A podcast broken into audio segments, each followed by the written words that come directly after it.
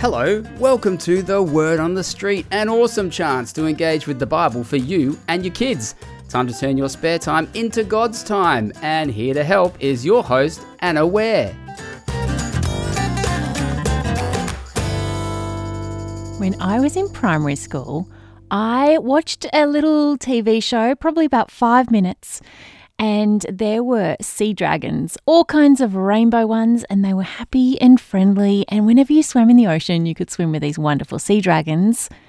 But there was a black one, and it was strong and it used to fight everybody. And I used to have nightmares about this black sea dragon. I asked my mum if sea dragons were real, and she said yes. You should Google it. They're tiny little things. That is what I was afraid of when I was younger. What are you afraid of? When you are afraid, or worried, or in pain, what do you do? Do you have any strategies that help you feel better? Do you tell yourself to be brave? Do you just try your best and try not to think about failure? Do you ever ask for help? Sometimes you might ask for a Panadol. Whenever I was in bed and it was dark and I was all alone and my mind started to wander towards the black sea dragon, I used to pray. And sometimes I would get up and I would tell mum about my fears and we would chat about it. We all feel afraid or worried or in pain at different times of our lives and about different things. And we all react differently too when these things come upon us.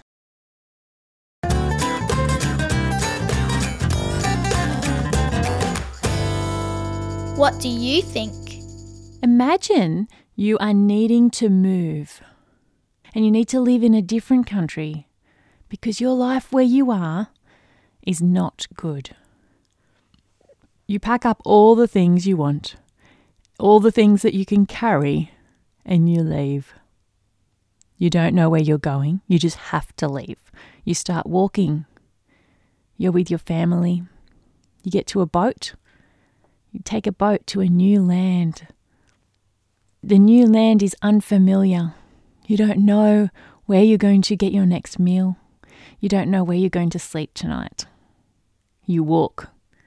You walk some more. You worry about food. But then you notice millions of huge flowers growing all around you, and you find out that they're edible.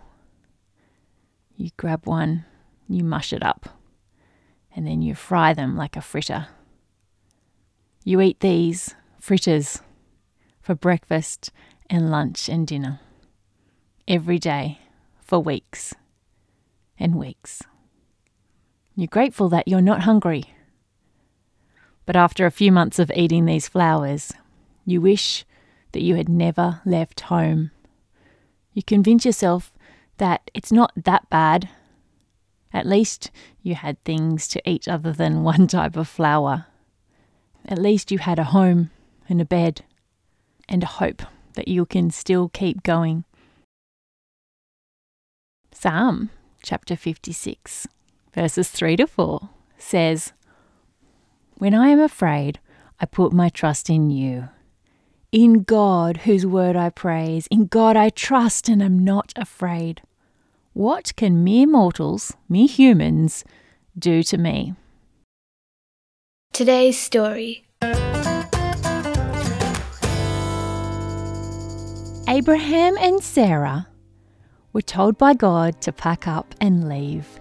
They left their home and they went to the promised land, and it was a beautiful land. Abraham and Sarah's great grandson Joseph ended up moving to Egypt with all the offspring, all the family. For 430 years, the Israelites lived in Egypt. They lived there and they worked there. But in the end, it got to be no good. They had become slaves to the Egyptians, they were worked really hard, and they were being controlled by the Pharaoh, the boss of Egypt at the time. God did not want the Israelites to live in Egypt permanently. He wanted them back in the promised land. So God worked out a way. He raised up a man named Moses who hid as a baby in a basket in the bulrushes so that he wouldn't be taken and killed because that's what they were doing to Hebrew baby boys. Because they didn't want Hebrew baby boys to grow up into Hebrew men who would become soldiers and fight against them. But what happened was God loved chatting to Moses. God chose Moses to lead the Israelites out of Egypt. You might remember the story. Pharaoh did not want them to leave. He said they could leave, but then he changed his mind 10 times. And there were 10 different plagues. And finally, after the 10th plague, Pharaoh let the Israelites go and off they went. They packed up their things, everything that they could carry, and they left Egypt, hoping for a better life. As they were leaving Egypt, Pharaoh changed his mind again. He got all of the chariots and all his soldiers, and they chased after the Israelites. The Israelites were the labourers, they were the workers, they were the slaves. Pharaoh did not want to lose his slaves. So, what did God's people, the Israelites, do when they noticed the Egyptian army following after them? They blamed God. We left our home for a better life just to die in the desert, to be killed by this army following us? God heard their grumbling. God listened to them. God saved them. God led his people with a cloud in the day and fire at night. God parted the Red Sea in half so his people were able to cross through the Red Sea on dry land.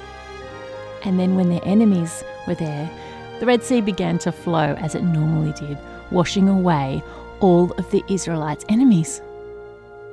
God provided manna for his people to eat. Did you imagine that beautiful flower in the What Do You Think section being delicious? Did you love eating that? Was it like a lolly? Or was it a little bit more like a salad? Manna was a white crust of food that would appear on the ground every morning with the dew. And God's people would wake up every morning to see this beautiful white crust on the floor, God's gift of food for them to eat. They would collect it and eat it every day. God provided them water from a rock. God took them to the promised land, which was beautiful. When they got to the promised land, they were scared. Huge groups of people had moved into their land with big armies, giants. Some Israelite spies went in and had a look, and then they came back scared. They complained. They rejected God's power and authority, and they didn't trust Him. They doubted Him. They said, We cannot go in here. They will kill us. They will beat us. There is no point. You might be thinking, this story is supposed to be about suffering. It looks like God is looking after them so far. God has looked after them so far. God has done amazing things. They have seen it with their very own eyes. But this is where things start to go wrong. The Israelites stopped trusting God. In response, God actually sent them back to the desert and led them around with the cloud and the fire, wandering around for 40 more years a whole new generation was born and had grown up in the desert. More manna, more suffering, more doubting God, more complaining. Can you imagine being born in a tent, in a desert, eating manna, not knowing whether you were going to survive another day, not going to school, not having much hope about where you're going to live, where you're going to set up. You're in a tent, a portable house. The Israelites felt like this was a real time of suffering. God felt like it was a real time of learning, of growth.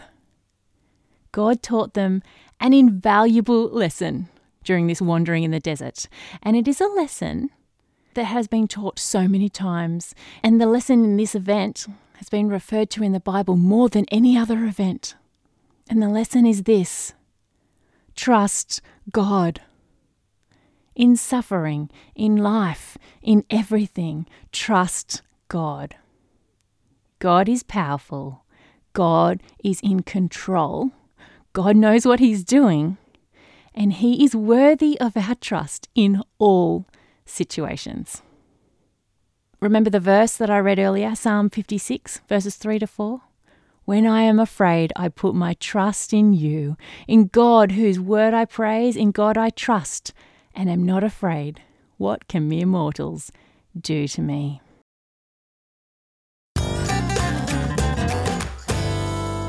Question time. Question number one Is there a time you can think of where you might doubt that God is in control? Question number two What can you do to show that you trust God when you're in certain situations? When I was going to sleep in my dark room and I was imagining the black sea dragon, I would pray. And that's what they taught me to do at church. And this is what I really want to encourage you to do when you're worried or afraid or in pain. Let me pray now. Dear Lord, when we're suffering, when we're hurt, when we're afraid or worried, be with us. Look after us, take care of us, reassure us. Thank you that you hear our prayers and you are with us always. Amen. Next episode, I'm going to bring to you the story of Ruth. Until next week, keep trusting God. Well, we have come to the end of this episode, but it doesn't have to be the end of the conversation. Why not take a moment now to think about what you can take away from today's talk? Oh, and if you want to discover more episodes and resources, head on over to the Word on the Street website. There's a link in the show notes, and you'll also find there a copy of today's passage. Thanks for being part of the Word on the Street. We're really looking forward to you joining us again real soon. You've been listening to the Eternity Podcast Network, eternitypodcasts.com.au.